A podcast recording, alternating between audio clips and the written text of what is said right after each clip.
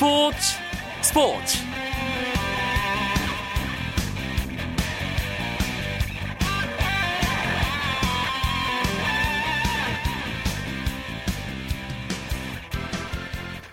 청취자 여러분 안녕하십니까 스포츠 스포츠 아나운서 한석준입니다 홍명보 축구 국가대표팀 감독의 거취가 내일 발표됩니다. 대한축구협회는 내일 오전 축구회관에서 홍명보 감독 거취 관련 기자회견을 연다고 밝혔습니다. 허정무 부회장이 직접 참석을 하고요. 축구협회가 이렇게 빠르게 입장을 정리하고 기자회견에 나선 건 비판 여론을 의식한 행보로 보입니다. 홍명보 감독의 거취와 관련해서는 선수 선발 과정의 잡음과 전술적 실패의 책임을 무겁게 물어야 한다는 의견도 있고요. 반면에 명예를 회복할 기회를 줘야 한다는 의견도 있습니다.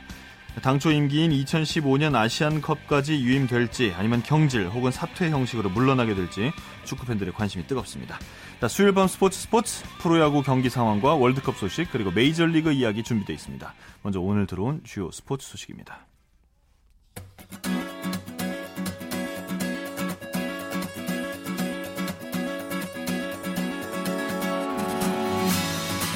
2014 국제축구연맹 20세 이하 여자 월드컵에 출전할 23명의 명단이 확정됐습니다. 대한축구협회는 현대공고의 공격수 남궁 예지와 한양여대 미드필더 김소희, 울산과학대 수비수 김두리 등 23명이 20세 이하 여자 대표팀에 선발됐다고 밝혔습니다. 정성천 감독이 이끄는 대표팀은 오는 7일 파주 축구 대표팀 훈련센터로 소집돼 훈련을 시작하고 27일 캐나다로 출국합니다. 총 16개 나라가 참가하는 2014 피파 20세 이하 여자 월드컵은 다음 달 5일 개막해 24일까지 열립니다. 우리나라는 잉글랜드와 멕시코, 나이지리아와 함께 C조에 속해 조별리그를 치릅니다. 2010, 2004년 아테네 올림픽 탁구 금메달리스트인 유승민이 국가대표 코치로 선임됐습니다.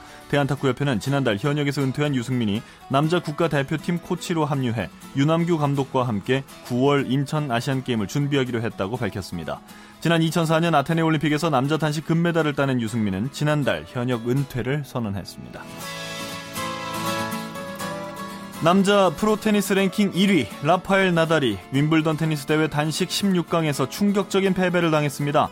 나달은 대회 8일째 남자 단식 16강에서 세계 랭킹 144위 호주의 닉 키르기오스에게 1대 3으로 졌습니다.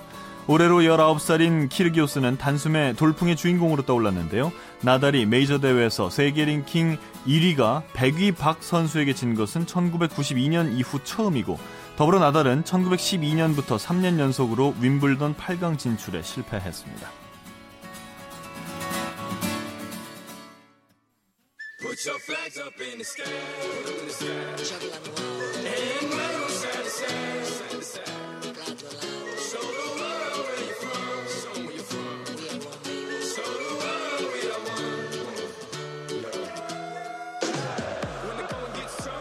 네, 제가 숫자를 잘못 말했네요. 나달이 3년 연속으로 윔블던 8강 진출에 실패했습니다. 2012년부터요. 자, 월드컵 경기들 조목조목 분석하고 내일 새벽에 있을 경기들. 아, 이번 내일 새벽은 경기가 없죠. 월드컵 리뷰 and 프리뷰 박찬하 KBS 축구 해설위원입니다. 박 위원님 안녕하십니까? 네, 안녕하세요. 네, 오늘은 리뷰가 없습니다. 아, 자, 프리뷰가 없습니다. 리뷰만 자세히 해보죠. 오늘 새벽에 브라질 월드컵 8강 두 팀이 또 가려졌습니다. 그렇습니다. 마지막 두 장의 티켓 주인공이 모두 다 결정됐습니다. 아르헨티나와 스위스, 벨기에와 미국의 경기가 있었는데요. 두 경기 모두 다 어, 조별리그 2위 팀이 승리했습니다. 아르헨티나가 1대0, 벨기에가 2대1로 이기고 8승에 올라섰습니다. 어, 결과만 놓고 보면 아르헨티나하고 벨기에가 이겼기 때문에 이변이 없었다라고도 말할 수 있겠지만 사실은 두 경기 모두 연장전을 갔습니다. 아주 승부가 힘들었어요. 네, 그렇습니다. 두 경기 모두 다 90분 경기에서 승부가 갈리진 않았죠. 그래서 연장에 갔는데 어, 공교롭게도 두 경기 승부 차이까지는 안 갔습니다.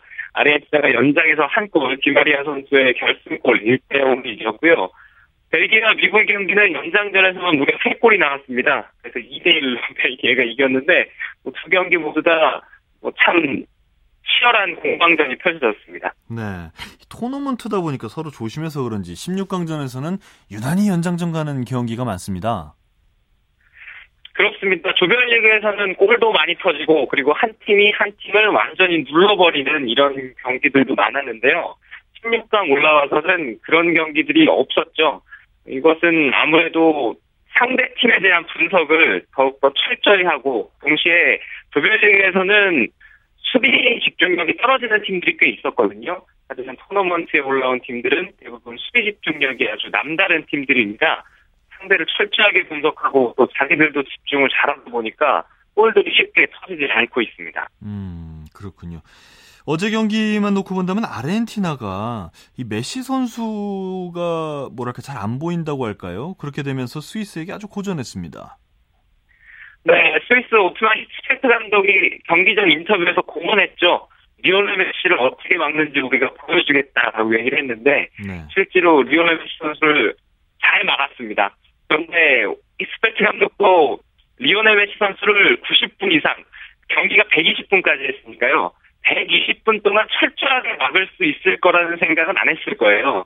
역시 리오넬 메시 선수가 연장전에서 만들어준 디마리아 선수에게 만들어준 장면도 사실은 리오넬 메시를 잘 막았습니다만 스위스 선수들이 리오넬 메시에게 지나치게 많은 수비 숫자가 갔거든요. 이걸 보면은 메시가 골은 터뜨리지 못했습니다만 역시 메시는 메시였습니다. 박찬하 위원께서 어제 어, 리뷰 리뷰 프리뷰 하시면서 메시 하나만 있는 팀이 아니다 아르헨티나가 메시만 막아서는 어, 어려울 수 있다라고 하셨는데 그 부분이 아주 정확하게 맞아 떨어졌네요. 그런데 어제 경기를 보셨던 분들은 리오넬 메시를 제외한 나머지 선수들이 어떻게 이럴 수가 있냐라는 생각을 하셨을 것 같아요. 음. 결과는 뭐 결과는 소 뒷걸음질 치다가 뭐 맞은 격으로 맞췄는데 리오넬 메시를 제외하고 아르헨티나 다른 선수들은 조금 반성을 해야 될 필요가 있습니다. 그러게 말입니다. 이렇게 해서 8강전 마지막 대진이 완성됐습니다. 아르헨티나와 벨기에 어떻게 보면은 그 두 팀 다 연장전을 치렀기 때문에 뭐 체력적인 부담은 비슷하겠군요. 네, 그렇습니다. 그리고 흥미로운 대결이 될 것 같고요. 이 경기가 또 낮 1시, 이곳 시간으로 낮 1시에 치러지거든요. 네. 아주 무더위와 또 싸워야 되는 경기가 됐습니다. 음, 그러면 이번에 연장전을 치르면서 체력들이 많이 소모가 됐을 텐데 누가 빨리 회복하느냐도 다음 승부에 좀 영향을 미치겠습니다.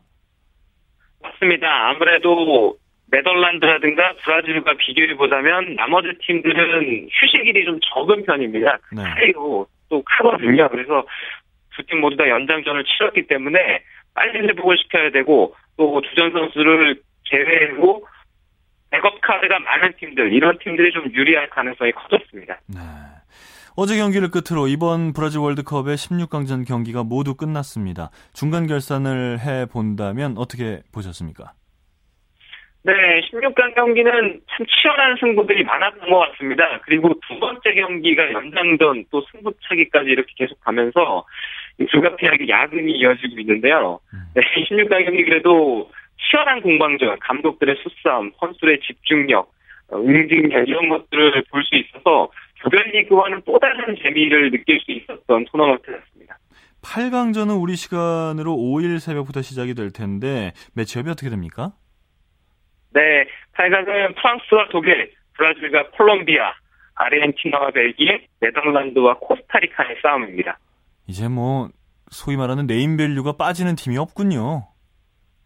네, 그리고 특히 첫날 리스 브라질과 콜롬비아와의 경기죠. 한국 시각으로 5일 새벽 5시가 되겠는데요. 이 경기가 정말 재밌을 것 같습니다. 음, 그 경기 혹시 예상을 하신다면 어떻게 보십니까? 이 경기는 정상적인 상황에서 경기가 치러진다면 콜롬비아의 컨디션이 조금 더 낫습니다. 아, 그렇게 보십니까? 그 대신 브라질에게 홈 네. 어드밴티지가 있을 것이다.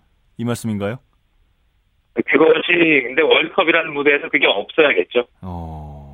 알겠습니다. 8강전 정말 재밌는 경기들 기대하면서 지켜보도록 하겠습니다. 박 위원님 말씀 고맙습니다. 감사합니다. 월드컵 리뷰 and 프리뷰 브라질 현지 KBS 월드컵 방송단의 박찬하 KBS 축구 해설위원과 함께했습니다.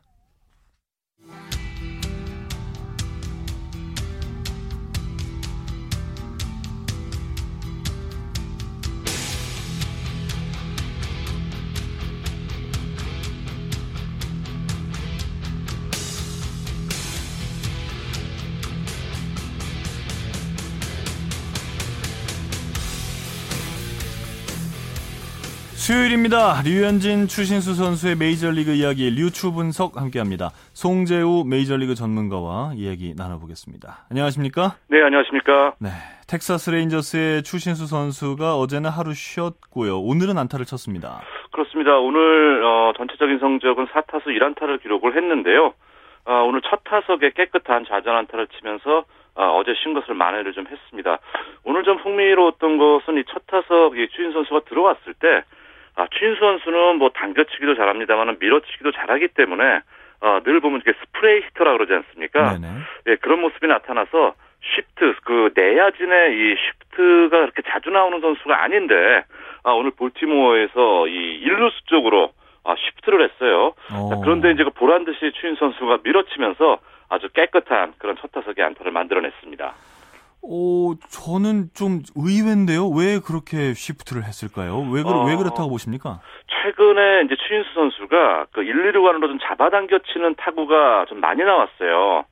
그리고 이제 그 타구가 이제 1, 2루 간에 좀 그라운드 볼이 땅볼이 유도가 많이 됐었기 때문에 네네. 아, 아무래도 이제 그 쇼월터 감독이 상당히 좀 기록적인 부분을 좀 중시하는 그런 감독이거든요. 네. 그러다 보니까 좀처럼 볼 수 없는 추인수 선수로 상대를 한 시프트를 아, 오늘 좀 시도하지 않았나 생각이 됩니다. 음, 정말 뭐 경기를 제가 못 봤습니다만 봤다면 참 희한한 광경이었겠습니다. 네네. 어, 일단은 7월 첫 경기 첫 타석에서 안타를 쳤으니까 참 좋은 출발이라고 볼 수 있는데 네. 작년에도 네. 6월에 좀 부진하고 7월에 만회하지 않았습니까? 그렇죠. 지금 이제 추인수 선수가 본인의 원래 자리인 이제 1번 타순으로 돌아왔는데요. 네. 일단 1번 타순으로 돌아오니까 타격 성적이 올라가기 시작을 했어요. 아, 그러면서 지금 1번 타순에 돌아온 이후에 3할 5푼의 타율을 지금 보여주고 있습니다. 아, 이러다 보니까 오늘 경기가 물론 뭐 텍사스의 패배로 끝이 났습니다만은 아, 이렇게 뭐 경기가 끝날 마, 마, 아, 그, 그쯤에는 아, 현재 이 중계팀이 내일 경기에서 주목할 선수 텍사스에서는 추신수 선수를 꼽았거든요. 네. 아, 아무래도 워낙 지금 텍사스 레인저스의 이런 주축 선수들이 부상이 많기 때문에 아, 텍사스 입장에서도 추신수 선수의 이런 지금 타격 페이스가 상승감에 대해서 아, 상당히 좀 기대감을 표하는 아, 좀 그런 모습이 아닌가 그렇게 생각이 됐습니다. 텍사스 팀 자체의 반전을 위해서도 좀 추신수 선수가 좀 네. 잘해야 될 텐데 말이죠. 이제 그 전반기 마감이라고 할 수 있는 이 올스타전까지 네. 불과 이제 시간이 열흘 정도밖에 남지 않았습니다. 한 2주 남짓밖에 시간이 남지 않았기 때문에 사실은 그 2주의 이 텍사스 레인저스의 성적이 판가름 날 것 같습니다. 지금 이미 뭐 이 5할 승률에서 9경기 밑으로 내려와 있기 때문에요. 네. 지금 텍사스에게 필요한 건 바로 연승이거든요.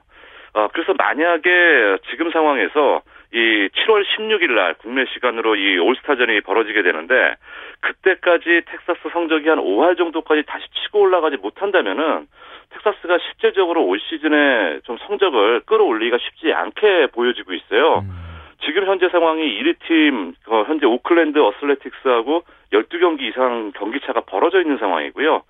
어, 텍사스가 주춤하고 있는 사이에 2위하고 3위 그룹이죠. 이 LA 엔젤스하고 시애틀도 상당히 지금 페이스를 끌어올린 상황이기 때문에 지금 어, 지구 4위로 쳐져 있는 가운데 오히려 최하위 팀 휴스턴 에스트러스하고 두 경기 차로 좁혀진 상황이거든요. 네. 자, 그렇기 때문에 추신수 선수가 좀 앞장서서 앞으로 2주 동안에 팀 성적에 좀 기여할 수 있는 이런 모습이 나타나지 안 그러면 올해는 일단 좀 접게 될 가능성이 높을 것 같습니다. 네. 현- 어, 현재 추신수 선수의 기록은 어, 어떻습니까? 자, 일단은 뭐 2할 3푼대까지 타율이 떨어지면서 좀 불안감이 있었는데, 어, 말씀드렸던 것처럼 선두타자 돌아오면서 타격 성적이 올라서, 아, 일단 2할 5푼 1, 2, 그러니까 2할 5푼 대 타율까지 회복을 했고요. 아, 현재 홈런 7개 기록하고 타점은 29타점입니다. 음, 자, 그리고 이제 득점은 41득점을 기록을 하고 있는데요. 아무래도 지금 이 발목 부상의 후유증 계속 안고 경기에 임하기 때문에 아, 올 시즌 도루는 지금 3개밖에 기록을 못하고 있는 상황입니다. 자, 그러면서 이제 타율이 그동안 떨어졌기 때문에 추신수 선수에게 트레이드 마크라고 할 수 있는 출루율 부분도 많이 떨어져 있는데요. 출루율이 3할 6푼 6리. 이게 물론 이 메이저리그 평균치보다는 거의 4푼 정도가 높은 수치입니다.